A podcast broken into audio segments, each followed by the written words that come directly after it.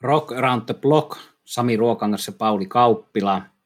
Puhumme musiikista, yllätys, yllätys, mistäs muusta. Eli levyistä ja ei mistä tahansa levyistä. Kitaroistakaan ei muuten puhuta, vaan puhutaan levyistä ja musiikista, jota nykyään voi kuunnella muutenkin kuin levyltä, niin kuin kaikki tietävät. Mutta olipa striimattua tai vinyylin tai savikeikon rahinaa, niin me puhutaan kavereista, eli hyvistä kavereista, eli kovereista. Terve Pauli, toisessa Terve. päässä lang- lankaa. Joo, musiikki, sähkökitara ja hyvä kavereita, sehän oli muistaakseni tämän kolmannen naisen yhden biisin teemallinen nimi, ja meillä on nyt ainakin niitä kavereita neljä kappaletta. Ja musiikista, musiikista täytyy todeta, että jos sitä vaikka savikiekoltakin kuuntelee, niin kuunteleminen ei riitä, pitää soittaa ja sitten siitä pitää vielä vahdata tämmöisissä podcasteissa. Kyllä. on aivan loistava tapa viettää aikaa ja toivottavasti myös teille kuulijoille. On se hieno ja päästä jakamaan vielä sitten sitä hyvää musiikkia ja siitä välillä oikein saarnaamaan, mutta myös vaikka paatoksella myös saarnataan, niin sitten kyllä on kiva oppia ja muiden kavereiden vinkkeistä löytää hyvää musiikkia ja kavereiden soittolistoista ja kavereiden podcasteista. Ja löytää hyviä kavereita. No sekin. Sekin. Kumpi meistä aloittaa omalla lainabiisi? Lainabiisi. Minä, minä haluan aloittaa, koska olen niin innoissani tästä biisistä, joka on tehty ihan hiljattain, eli vuonna 1974. Oho, minun tähän... syntymäaikoihin. niin, kyllä joo. Eli silloin syntyi muutakin merkittävää. Ei, mä oon 72 syntynyt, en ole ihan niin nuori.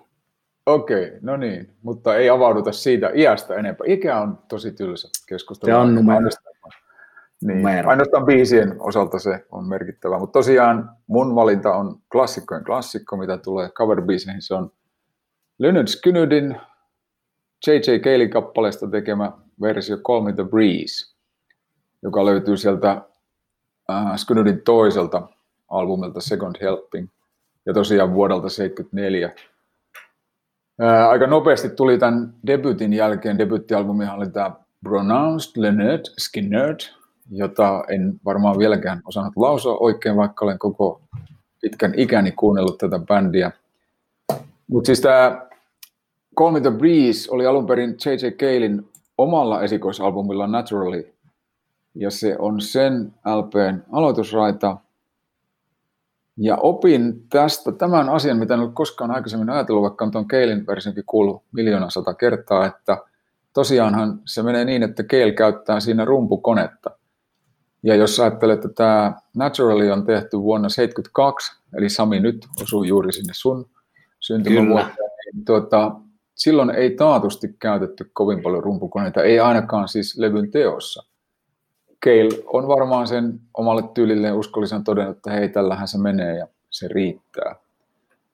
Mutta jos palataan tuohon Lynyrd versioon, Second Helping albumin hän tuotti ja siinä soittaakin Al Cooper, joka oli, oli kyllä niin kuin kovan luokan muusikko, tai on edelleenkin itse asiassa keikkailevana 76 tai jotain sellaista on kaverilla ikää, niin multi-instrumentalisti, ja muun muassa Blood, Sweat and Tearsin perustaja on kiertänyt Dylanin kanssa.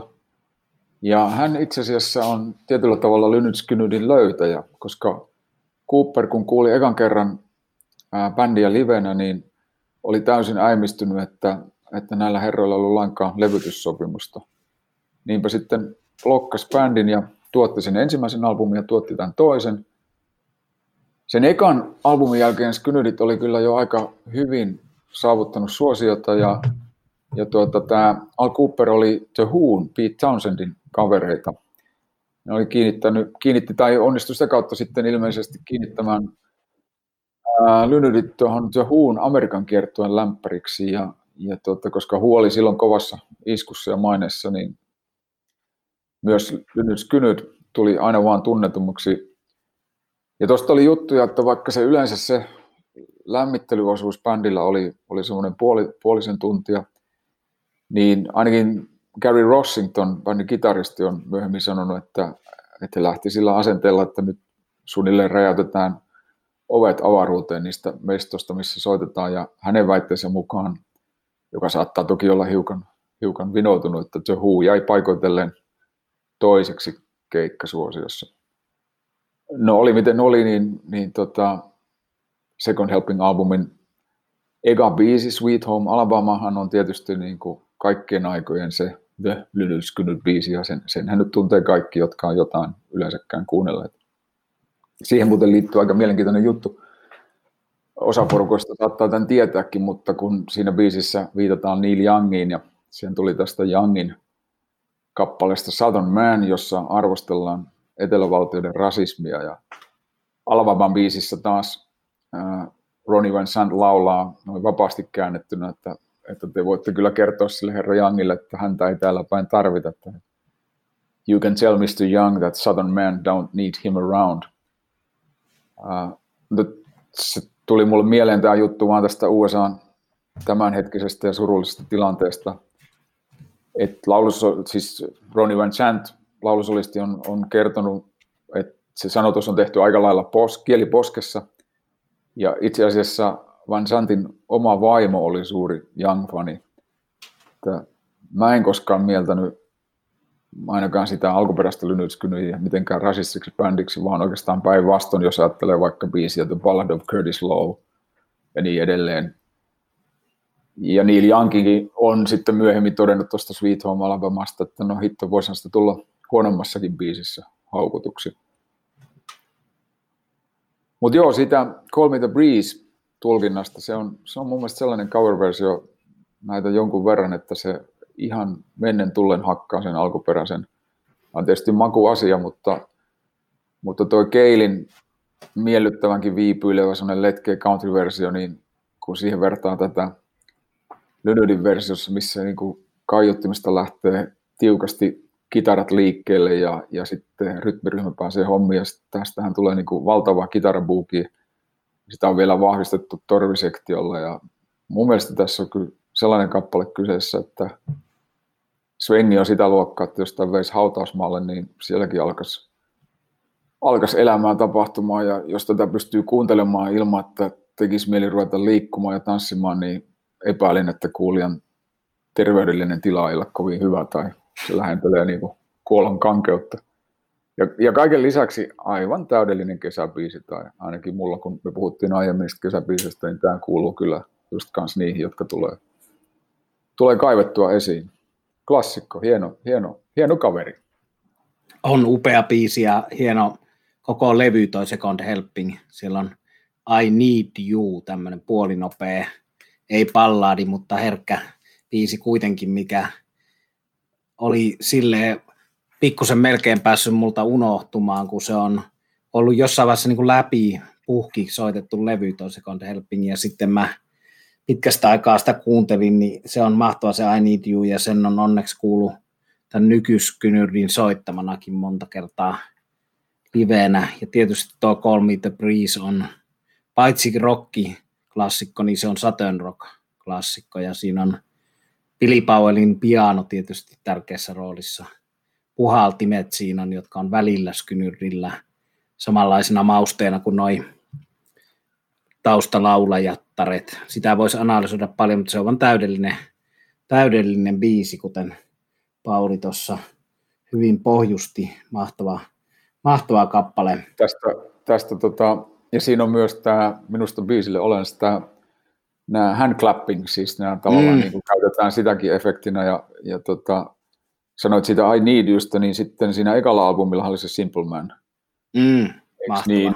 Oh. Joo, niin siihen vaan liittyen törmäsin sellaisen juttuun, mitä en ainakaan itse ollut kuullut aikaisemmin, että bändi piti sitä tärkeänä biisinä, siis siitähän on tullut myöhemmin ehkä niitä Sweet Home Alabama jälkeen tunnetuin toinen mm. biisi. Bändi piti sitä tärkeänä, mutta Al Cooper, joka oli tuottajana, oli sitä mieltä, että se on heikko biisi ja hän ei halua sitä tehdä. Ja tämä ratkesi sillä tavalla tämä juttu, että kun kaikki oli, oli muuten tehty ja bändi, bändi halusi tehdä, niin kuin jatkaa sen levyttämistä, sen Simple Manin, niin Van Sant kävelytti Al Cooperin autoon ja piti sen siellä niin kauan, että bändi sai äänitettyä sen version siitä, eli se on todellakin tehty ilman tuottajaa tästä syystä, että dispuutti oli niin kova, että onko tästä biisistä aineksia vai ei. Hämmästyttävää er... kyllä, kun ajattelee, miten suosittu biisistä tuli. Erikoisia tarinoita näihin liittyy, ja Al Cooperhan on se, joka soittaa tuossa Dylanin Like Rolling Stoneissa niitä urkuja, vaikka hän ei ole urkuri, mutta se laitettiin soittelemaan, että Dylan kun käskee, niin on soitettava. Satojen rockia on paljon tullut viime aikoina kuunneltua ja on puhunut näissä podcasteissakin siitä Molly Hatchettia, Blackfootia Doc Holidayta, joka on muuten levyttänyt tuon Skynyrdin Simple Manin Doc Holiday tuommoisella kunnianosoitusversiona.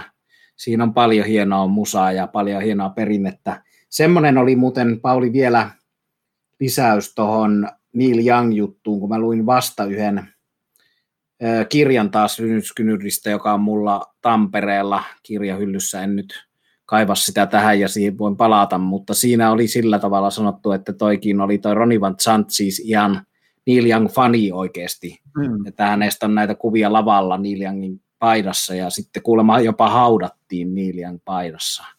Oho, sitä tuota, päästään, päästään tuosta Skynyristä eteenpäin, niin vielä sanon lopuksi sen, että kun kesä eletään, niin harmittaa festareiden puuttuminen. Oli tarkoitus nähdä Barcelonassa nykyinen Skynyrdi Last of the Street Survivors viimeisellä kiertueella. Uskon, että on oikeasti viimeinen kiertue, saa nähdä, tuleeko se vielä 21 vai oliko se tässä sen bändin osalta. Ja sitten kesään liittyy muisto yksi parhaita konserttielämyksiä ja Skynyrd on Puisto Plus 96 ja siellä lavalla tuo, nyt en kyllä muista vuotta hävettää oikein, mutta siis kuitenkin Lynyrskynyt puistoluusin päälavalla oli myös Muddy Waters Tribute Band, The Band, ja sitten hyviä ystäviä Jukka Kekäläinen, edesmennyt kaverini Jari Suutarinen, Vesa Heilala, hienoa porukkaa ja hienoja, hienoja bändejä. Eli 90-luvulla Skynyrd järven päässä teki kovan vaikutuksen kaikkiin siellä olleisiin. Mennään, oli, tota, olikin silloin hyvässä vedossa se bändi. Joo, kyllä. Siinä oli, siinä oli just tämä Hui Thomasson tuosta The Outlaws, mahtava, mahtava toinen Southern Rock-bändi oli siinä kokoonpanossa, ja siinä oli Medlock tuosta Blackfootista, eli se oli tietynlainen Southern Rockin varsinainen superbändi, eli Blackfootin ja Outlawsin johtajat, ja sitten vielä oli Skinardi-äijistä Billy Powell, Gary Rossington, Leon Wilkinson, basisti, pianisti, kitaristi ja laulajan velipoika. Eli hyvä, hyvä meininki. No mun tuota, ensimmäisessä valinnassa tämmöisestä suomeksi sanottuna lainabiisistä niin mm. on, on tuota, tämmöinen bändi kuin Thunder, englantilainen bändi, ja tuossa oli jo, oli jo kolmas nainen mainittu, niin voi sanoa, että tämä Thunder on mun mielestä vähän niin kuin englannin kolmas nainen tai englannin eppu normaali, että se on perusrokkia, jossa äijät näyttääkin samalla tavalla taviksilta kuin joku eput tai kolmas nainen. Se on lontoolainen bändi. Mä rupesin kuuntelemaan sitä tuossa 90-luvun puolessa välissä, 95 tuli albumi Behind Closed Doors. Terveisiä Heikkisen Jussille, jos kuuntelet. Muistan, kun mun silloisessa Espoon Olarin asunnossa kuunneltiin sitä Behind Closed Doors. Ja, ja sen aikoihin ne on sitten tehneet Sinkun P-puolelle tämän kyseisen cover joka on siis In a Broken Dream-niminen biisi, joka on valtava hieno, kaunis pallaadi olematta lälly, ja se on tuommoinen voimapallaadi, johon liittyy jännä tarina, eli se on Rod Stewartin varhaislevytyksiä, ja australialaisessa bändissä nimeltä Python Lee Jackson. Naurettiin tätä joskus opiskeluaikana Pythonin vääntämiseen liittyvillä vitseillä ja sillä, silloin ajalla ennen internettiä, niin siitä oli semmoinen väärä versio liikkeellä ainakin Jyväskylän yliopiston kitaristi ja rockitikkari ja bluestikkari piireissä, että se Python Lee Jackson olisi ollut siis Rod Stewartin taiteilijanimi, mutta sehän ei pidä paikkaansa, vaan se on ollut siis bändi nimeltä Python Lee Jackson, joka levytti vuonna 70 tämän In a Broken Dream, ja siitä löytyy YouTubesta nykyään sellainen Rod Stewartin aika tuore haastattelu, jossa hän kertoo tästä biisistä. Ja hän kertoo siinä, että se oli jonkunlainen automainoskappale, eli hän teki niin diilin ton autokaupan kanssa, että hän saa laulaa sen biisin levylle, niin hän saa siitä palkkioksi autonsa uudet penkin päälliset. Se ku, kuvailee siinä hy- hyvällä tyylillä Stewart sitä, niin kuin, että mikä sen ajan politiikka oli, että hän, hän kävi tämmöisen laulamassa. Ja mä kyllä tykkään tästä Thunderin sitten 25 vuotta myöhemmin Pyyton Lee Jacksonia äänitetystä 90-luvun puolessa välissä niin enemmän kuin alkuperäisestä, että tietysti Rod Stewart oli jo vuonna 70 valtavan kova laulaja, ja siinä kävi siis silleen, että se levytti tämän Pyyton Lee Jacksonin kanssa 70, mutta sitten kun tuli tuosta Mäkimeistä 71 hitti, vai 72, kuitenkin tuli Rod Stewartille omat ekat hitit, niin sitten levyyhtiö julkaisi uudestaan tämän, ja hän ei ollut sitä itse välttämättä hirveän niin kuin tyytyväinen tästä, että se sotkettiin, mutta näinhän yleensä käy, että kaivetaan varhais, varhaislevytyksiä. No mitä sitten tästä itse biisistä, niin se on hyvin tyypillinen tämmöinen särkyneiden sydämien juon viiniä ja yksin täällä sydän on särkynyt, mutta se toimii mahtavasti toi Thunderin versio, eli siinä on semmoinen bändisoitto, Hammond Urut siinä bändissä, siinähän on sillä tavalla, että on kosketinsoittaja, joka soittaa välillä kitaraa, ja sitten Danny Pausto, laulaja, niin vetää mahtavan tulkinnan siitä, eikä matki yhtään Rod Stewartia, vaan laulaa omalla tuommoisella brittirock, ehkä jonnekin Steve Mariotteihin ja meidän podcasteissa esiintyneisiin laulajiin pohjautuvalla brittirock-tyylillä, ja se ei yhtään ketään siinä imitoida, ja tulee vahva bänditulkinta tuolta Thunderilta. Ja vielä siitä, ta, vielä siitä Thunderista, että, että tosiaan tota, heillä on tämmöinen biisikin siitä kolmas nainen kautta eppuvertauksesta, niin tuolta 90-luvulta on semmoinen Preaching from the Share, missä, missä lauletaan siitä, että tota, ollakseen bändissä, niin ei tarvi olla täynnä tatuointeja ja eikä tarvi valittaa sitä, että kuinka rankkaa elämä on, kun on bändissä.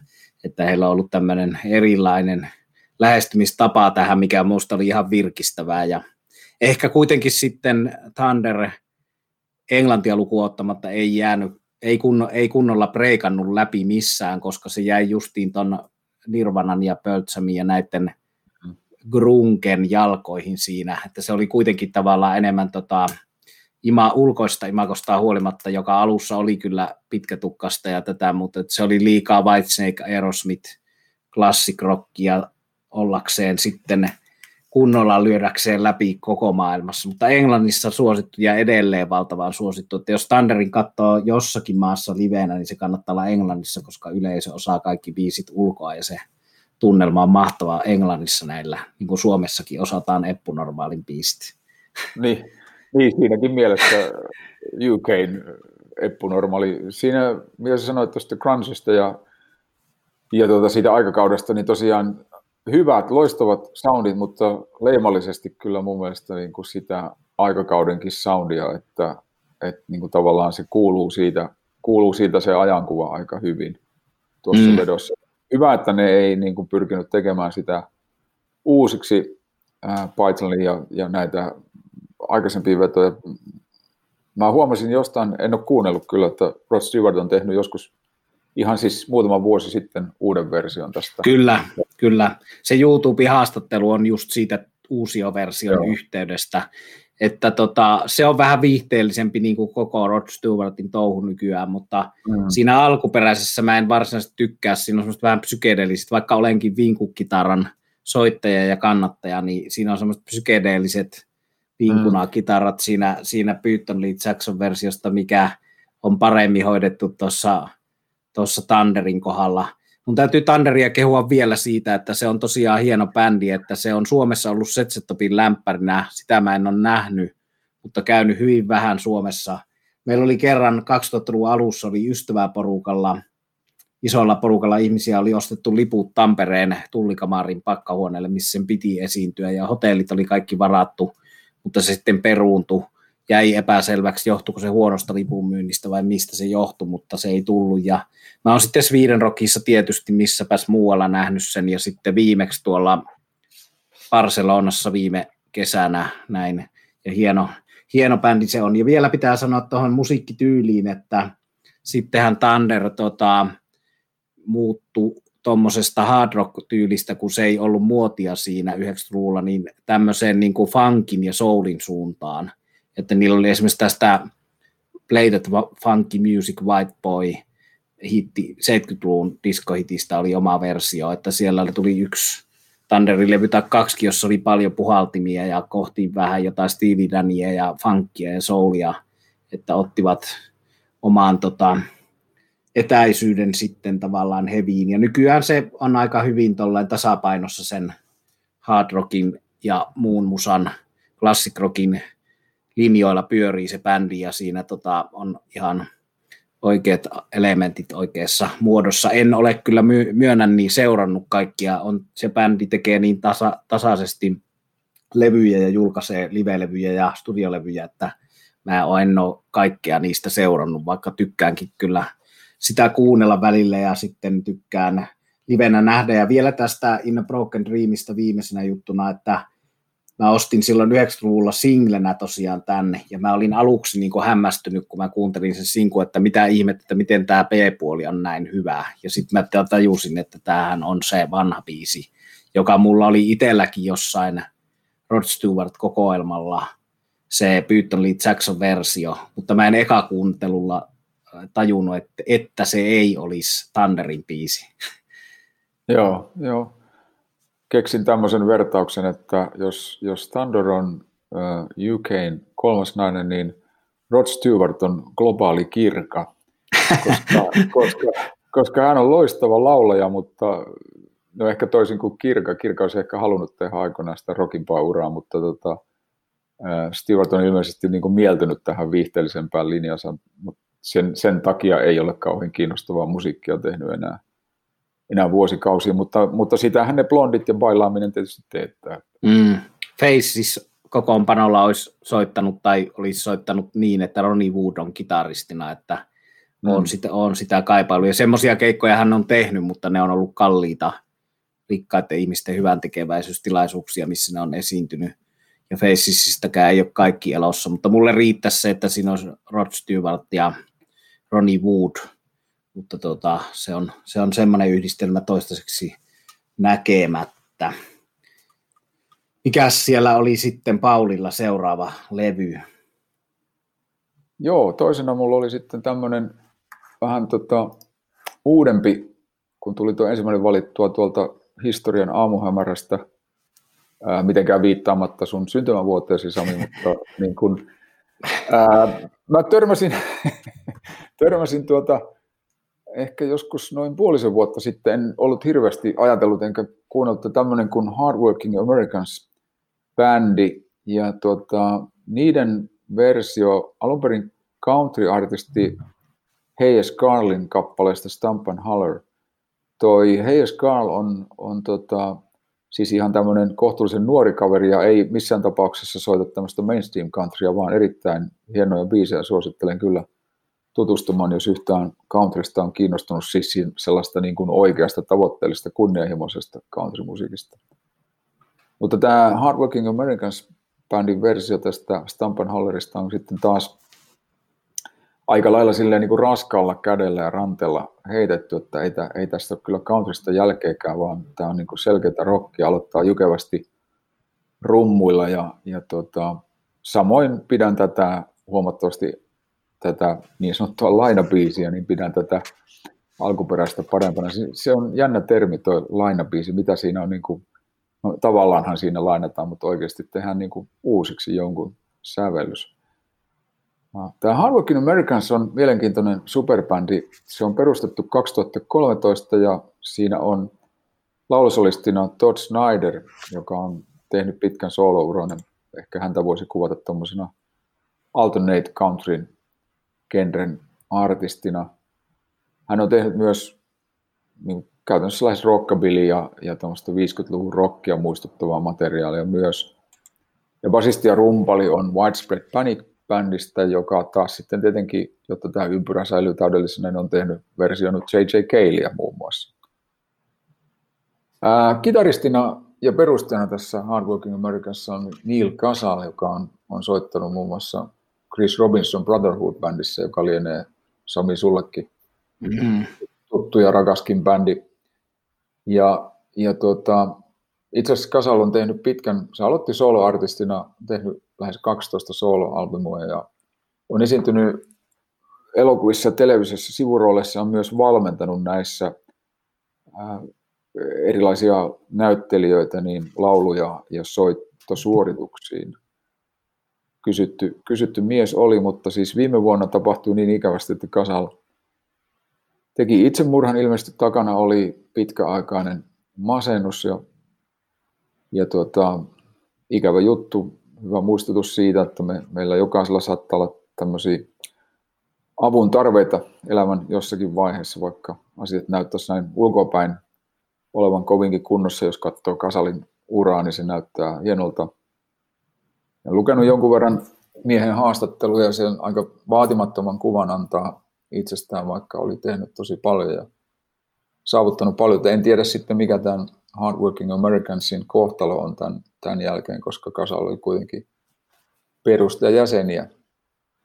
Bändi on ehtinyt tehdä kaksi studioalbumia ja yllättäen niillä on kaksi live-albumia myös. Että noihin, noihin kannattaa tutustua. Mä oon aika paljon itse kuunnellut viime kuukausina tätä yhteyttä aina, aina, aina silloin, kun tulee vähän tarve tämmöiselle aika suoraviivaisesti teeskentelemättömälle amerikana tai, tai juurihoidolle. Ja, ja mun suosikki on 2016 julkaistu studioalbumi Rest in Chaos, joka on on mun mielestä todella onnistunut ja jos, jos, jos jotain haluaa tästä bändistä kuunnella, niin se on, se on ehdottomasti se albumi, mihin, mistä kannattaa aloittaa. Ja, ja myöskin toi live-albumi 2014, The First Walls, hauskasti nimetty, kun viittaa tietysti bändin, The, Bandin The Last Wallsiin, niin tota, se, on, se on hyvä live-albumi ja siltä löytyy, siltä levyltä löytyy sitten live-versio myös tästä, tästä biisistä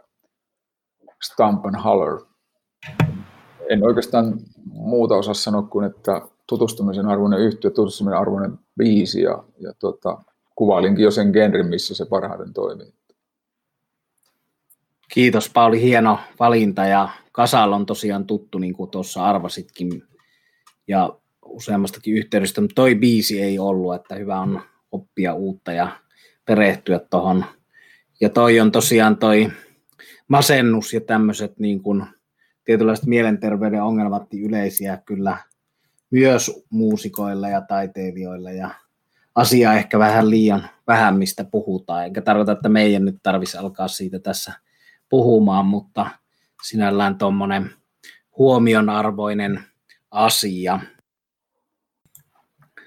Minä hyppään sitten vielä tähän lähetyksen lopuksi tuonne reilun 40 vuoden taakse, eli vuoteen 78, jolloin brittihevin klassikkobändi Judas Priest julkaisi levyn Killing Machine Englannissa, ja sitten siitä samasta levystä ilmestyi lokakuussa 78 Yhdysvalloissa. Ei, tämä pitää ottaa uusiksi. Samasta levystä ilmestyi sitten alkuvuodesta 79 Yhdysvalloissa Hellbent for Leather-niminen helvetti nahkaan puettuna. Eli tähän aikaan oli, oli vielä sitä niin kuin kaikki rollareittajat, Jimi Hendrixin ja muiden levyjen ostelijat ja keräilijät ja fanit tiedetään, niin on eri versioita ollut tapana julkaista Englannissa ja Yhdysvalloissa. Ja tässä Hellbent for Leatherissa oli tämä mun valitsema cover-biisi, eli Fleetwood Mac cover – The Green Analysis with the Two Brown Crown, eli Fleetwood Macin klassikko siltä ajalta, kun se alkoi muuttumaan tuommoisesta perus bluesbändistä tuollaiseen psykedeellisen esi hard rockiin. Eli koko Green Manalissi on selkeätäkin selkeämpi linkki hevin ja bluesin välillä. Ja tuosta tänä vuonna paljon puhutusta Peter Green konsertista Lontoossa, niin on nostettu ennenkin esille yhtenä KH-kohdista. Metallica-kitaristi Kirk Hammettin ja Billy Gibbonsin tulkinta tästä Green Manalissista. mutta Judas Priest teki siitä täysin omansa kuuloisen, se on nopeampi temporen ja biisi, mitä monet luulee Judas Priestin omaksi kappaleeksi. Ja mulla on tässä tämä soittolistalla tämä Helpent for Letterin studioversio, mutta se on ennen kaikkea liveenä sitten kasvanut Priestillä biisiksi, mitä se soittaa jatkuvasti keikoillaan. Mä oon kerran päässyt haastattelemaan, tai monestikin Judas Priestia, mutta kerran Ruotsissa päästin, pääsin haastattelemaan sille, että siinä oli laulaja Rob Halford ja kitaristit K.K. Downing ja Glenn Tipton. Ja mä kysyin sitten, että kun mä oon suuri fani tämän Green Manalissin ja Fleetwood Mackinkin, että miksi te soitatte sen, niin sanoi, että se on vaan semmoinen biisi, mitä he itse tykkäävät soittaa, ja se on heidän bändin sisäinen hatunnosto Fleetwood Macille, vaikka tuollaisilla kesäisillä heavy-festareilla kaikki yleisössä ei missään tapauksessa tiedä, että se on jotain Fleetwood Mackia. Ne ajattelevat, että se on hyvä, hyvä Judas Priestia, mutta he tykkäävät sitä soittaa. Se oli musta hyvä vastaus, että pidetään itselle homma kiinnostavana sille, että mm. siellä on tämmöinen vakio cover. Ja siinähän menee toi, no sanotuksesta sen verran, että se on siis ajalta, jolloin Peter Green rupesi suhtautumaan ympäröivään maailmaan kriittisesti ja omaan asemaansa muusikkona ja rockistarana, ja hän myi halvalla tämän kitaransa Gary Moorelle, jota sitten nyt 2020 helmikuussa Lontoossa Kirk Hammett Metallikasta soitti tässä samaisessa biisissä, eli nämä kehät kierii aika ovelasti, mutta tämä sanotus siis on siitä, että ja varmaan ei ole sattumaa, että Kirk Hammett halusi soittaa tässä biisissä. Hän varmaan tämän kehän tietää hyvin tarkkaan, että tähän hänen kitaransa tarinaan liittyy tämä biisi ja sen sanat. Eli siihen, että raha on piru ja pirun keksintö ja raha on pahasta ja Peter Greenistä on näitä tarinoita siitä, kuinka hän lahjotti rahojaan pois ja myi halvalla kitaroita, eikä tarvi nyt tässä puhua sen enempää Greenistä, vaan puhutaan Judas Priestistä, joka on tästä tehnyt sillä tavalla tosi onnistuneen kaverin, että se on ihan kuin se olisi tosiaan Priestiä, ja sitten live-tilanteessa siinä on tosiaan tuommoinen kitaramelodia siellä loppupuolella, joka on kuin luotu siihen, että sä laulatat isoa stadionia tai festariyleisöä sen kitaramelodian mukana, että mm. näitä, näitä tota, keskeisiä elementtejä heavy musiikissa, että sulla on tota, joko kitaralla soitettu tai laulajan laulama pätkä melodiaa, jota koko yleisö voi sitten tämmöisen jalkapallon kannustushoilotuksen tapaisena laulaa mm. yhdessä. Ja tätä on koettu tuota, sitten Priistin keikoilla – ja Priistikin on multakin siirtynyt, siirtynyt tota, tuleville sukupolville, että on ollut Aapo pikkupojan kanssa aikanaan katsomassa, no eihän niin pikkupoika ollut, mutta nuori poika kuitenkin katsomassa tota Priistiä vienyt sinne omia lapsia ja sukulaislapsia ja on ollut hyvä vaikutus sillä tavalla, että osa heistä kuuntelee edelleen, edelleen Judas että sitä ei tarvinnut ikään kuin pakottaa, että nämä hienot klassikkoasiat siirtyy osittain niin kuin sukupolvelta toiselle. Ja aika nuorta yleisöä on tälläkin bändillä aina, kun se livenä soittaa, että se yksi syy, miksi heillä on tietysti sitten pakollisia biisejä on nämä, että, että siellä on aina ihmisiä, jotka näkee eka kerran ja pettyy, jos ei siellä tule tiettyjä, tiettyjä kulmakiviä, niin joihin tämä Green Manalissi lukeutuu. Mutta jännä, jännä tota, luku heavy-historiassa ja sillä tavalla minusta hieno esimerkki siitä, kuinka toi A on tullut jostakin toisen biisistä täysin oma biisi, ja B sitten siitä, että kuinka tuommoisesta bluesista ja bluesrockista oli, tuli tätä heviä, ja se on tietysti Black Sabbath ja Priest niitä kaikkein tuota keskeisimpiä tekijöitä tässä jutussa. Ja tuossa tekisi mieli vetää siltaa sen Judas Priestin version ja sitten tuon Skynydin version, että tosiaankin mankeloitiin alkuperäistä biisistä aivan, aivan omanlainen versio ja, ja se muuttui ikään kuin toisenlaiseksi biisiksi, joka saattaa olla, että se alkuperäinen versio ei olisi miellyttänyt sitä kuulijaa, joka kuuli tämän, tämän kaverin, tämän hyvän kaverin.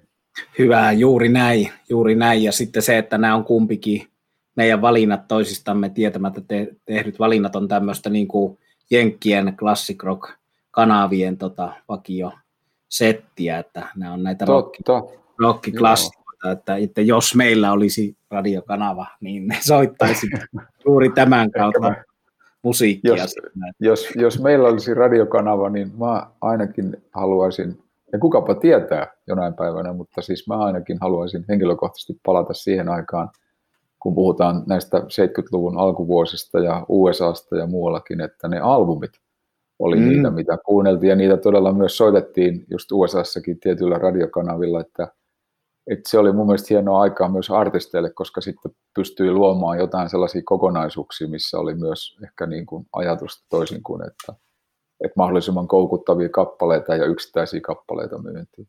Ai, ai, missä se aikakone on? Mä haluan palata sinne. Joo, se on tota, mielenkiintoista ajatella tietysti, että, että tota, oli niin kuin juttu soittaa kokonainen albumi, albumi radiossa. Et se on tota, ollut jännää, jännää aikaa. Nykyään näissä Englannissakin on näitä Planet Rock ja muutamia hyviä kanavia, jotka soittaa sillä tavalla vartavasten valittuja, että nyt esimerkiksi korona-aikana on tullut siellä semmoinen sarja, jossa on live-levyjä, just näitä hard rock ja heavy bandien Iron Maiden Live After Death tulee, tulee somessa nostettuna, että kuuntele tällöin ja tällöin tämä levy kokonaisuudessaan. Ja siitä tulee tietyllä tavalla yhteisöllinen juttu, että kyllähän sillä kohdeyleisöllä suurimmalla osalla on se meidän live-levy hyllyssä tai Spotifyssa, mutta sitten se voi niinku kuunnella tämmöisen tietyn mm.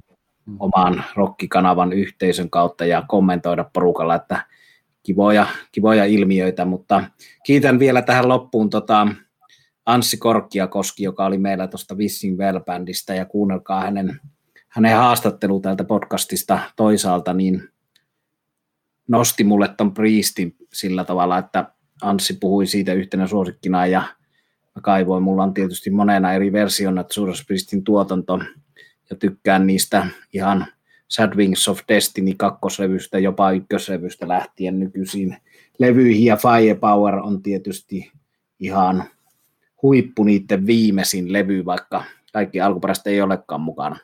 Ja on tarkoitus yhden sukulaismiehen, eli siskoni miehen kanssa maistaa tuossa juhannuksena Judas Priestin tekemää rommia, joka on nimeltään Fire Power. Sitä pitää maistaa, että tietää miltä se maistuu. Se on tota, Ruotsista loppuun myyty, mutta sitä suomalaisesta alla alkavasta kaupasta kuulemma saa tällä hetkellä. Että okay. on nämä on näitä rokkijuomia, että aika monella bändillä on nykyään, olipa se sitten mokoman alkoholitonta olutta tai sitten näitä. Ja siinä ei haittaa se, että Rob Halford on esimerkiksi ollut kymmeniä vuosia, 80-luvulta lähtien raitis, ja mä oon lukenut häneltä hyviä haastatteluja omasta alkoholismistaan ja siitä, miten hän raitistui ja auttanut muitakin, muun muassa Lamp of Godin laulajaa tota, raitistumaan, mutta silti bändit voi rommia tehdä, että ei se sitä estä, jos bisnestä tehdään. Tuostahan, tuostahan itse asiassa saadaan hyvä, hyvä tota, jatkoidea, että siinä vaiheessa, kun, siinä vaiheessa, kun tota, teemme tämän radiokanavan, niin julkaisemme myös oman juoman, joiden avulla voi sitten helpommin kuunnella pitkiä albumikokonaisuuksia. Sitä Kyllä. odotellessa. Kyllä, Rock Run Block juoma, olipa se sitten alkoholipitoinen tai alkoholiton, jäämme odottamaan sitä päivää. Mutta kiitos Pauli tästä ja kiitos kuulijat. Kiitos. Tämä oli Rock Around the Block. Seurassanne olivat Pauli Kauppila ja Sami Ruokangas. Kiitos. Palataan taajuudelle.